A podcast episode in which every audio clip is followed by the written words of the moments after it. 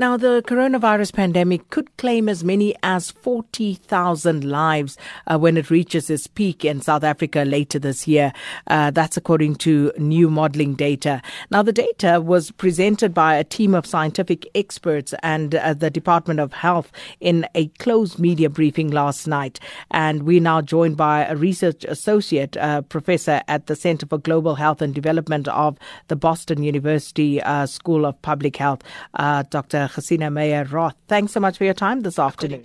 For having me. Now, um, uh, firstly, Dr. Meyer Rath, uh, if you could just please just take us through this new modeling data and what exactly it entails.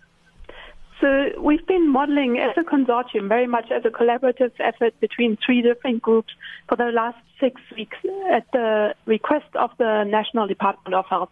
The groups involved are SACEMA at the University of Stellenbosch, um, MASHA at the University of Cape Town, and then us at HERO at the University of um, the Witwatersrand, where I'm actually a resident, even though I do have a faculty appointment at Boston University in the States. So we've been modeling together um, under the leadership of the NICD, the National Institute for Communicable Diseases, um, to give the Department of Health some idea of the cases of COVID-19 to expect over the next couple of months um, our models run actually well into next year, even though, of course, the further out we model, the greater the uncertainty becomes. We've then, based on that, also started to model the um, not just cases, but also severe and critically ill uh, patients that will be expected in order to give some notion of the um, resource need in the health uh, sector that will result from COVID. And based on that, we've then projected the number of hospital beds and in particular critical care beds that will be required. And then my contribution in particular was to um, build that into a separate budget model to try and estimate not just the number of resources, but also um, essentially the cost that would be required from the fiscus um, as well as on the private side um, in order to fund the health response to COVID 19. So, your team says that uh, South Africa is facing two scenarios as we move down to level three of our lockdown potentially in June. Uh, can you just talk us through those scenarios, please? So, we those are the two kind of underlying scenarios in the model. They don't necessarily speak to level three at all. Um, in our modeling, we have restricted ourselves to basically taking one um, uh, big chunk of uncertainty into account. We have everything else as well, but in our main modeling, we're just varying those two, um, which then results in an optimistic and a pessimistic scenario. Those two scenarios vary in how much we think we have reduced transmission during the lockdown, as well as during stage four, which we're currently in, as well as going forward.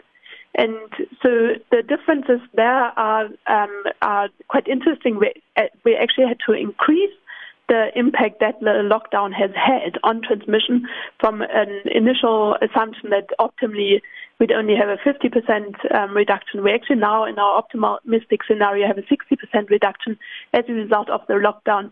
And we have um, reduced that for the current stage four to 35%, and then probably 20% reduction in transmission of new cases um, uh, going forward under level three, or you know when some parts of the country go to level three from the 1st of June onwards. We will update this regularly, mostly based on the the actual number of detected cases as well as deaths. Um, we then have a pessimistic scenario that basically has lower assumptions for all of these in terms of um, the impact of the those restrictions, lockdown and other restrictions on the on transmission. So looking at the modeling that you've done, and uh, you say uh, you have specifically looked at uh, the number of beds that we may need. 40,000 lives uh, that uh, the coronavirus pandemic could potentially claim at its peak. How is South Africa uh, positioned to deal with this as things currently stand? So it's important to remember these are cumulative deaths, so that's basically the, the maximum that we might be seeing between 40 and 40,000 deaths over the next couple of months or by, by the end of the year, essentially. Um, this is assuming that we will have one big peak of case cases in South Africa over the next couple of months, with a peak um, at some stage between mid-July and um, and and essentially mid-August, um, going up to basically infecting uh, up to 12 to 14 million patients, uh, people altogether, so cumulatively um, over time. And so that is that is basically the maximum scenario if we don't um, find other ways of, of basically um, again restricting movement um, and and reducing transmission even further. Then basically we're assuming it's more or less stage three um, from the first of um, um, June onwards going forward. Of course, as soon as the deaths start to rise again, we would assume that there will be additional restrictions and that also people will um, quite possibly voluntarily um, adhere to the restrictions more diligently than they would before. And that is an effect that um, some of us have modeled in the Ebola um, epidemic, and that is something that modelers had basically underestimated. And we see this actually in epidemic modeling the world over and across epidemics that the behavioral aspect has been underestimated at the beginning, and that is probably quite quite um, correctly so because we don't really know how people will react, and it is not a bad um, starting position to to to first put out data on basically the maximum that we could see.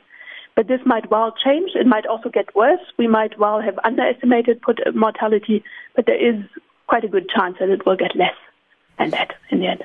Um, secondly, we might also not just see one big peak, but several peaks that are much slow, much lower, both in terms of um, total cases, active cases, cases needing hospitalizations, but also in terms of deaths. So this disease could well be with us for a number of years.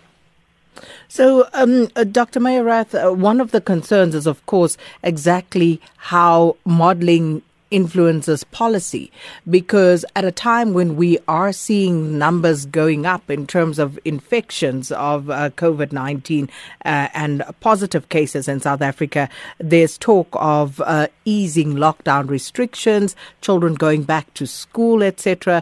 So, how exactly uh, does modeling inform policy?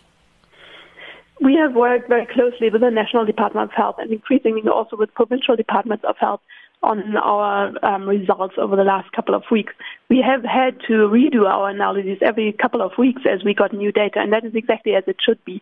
Um, we cannot really comment a lot to um, whether why this data was not made available publicly before, but we do know that the policy process has been very tightly informed by this model um, as well as other other people's analyses, and that includes, of course, um, analyses that took other factors into account, as they well should, um, including um, analyses of the impact on the economy, on the macroeconomy, um, on GDP, on uh, morbidity, mortality um, from other diseases.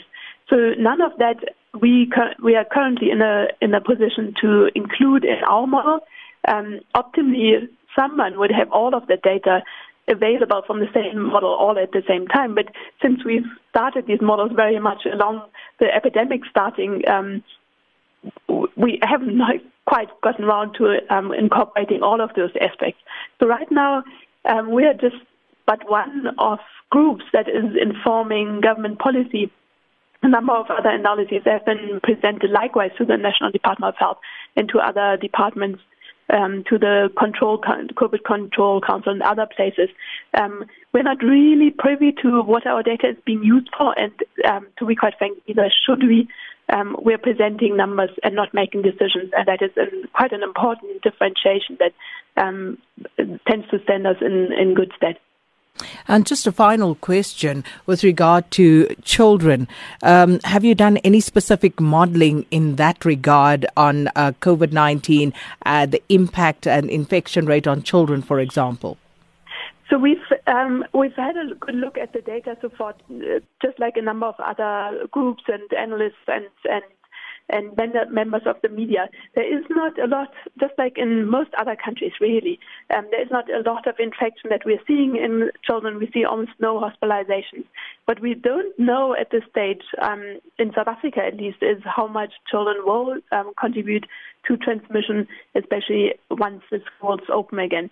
But there is a very good reason to believe that the contribution to transmission will be minimal out of out of children. I'm myself a mother of two children under the age of eight, so I know that everyone is dreading winter anyway.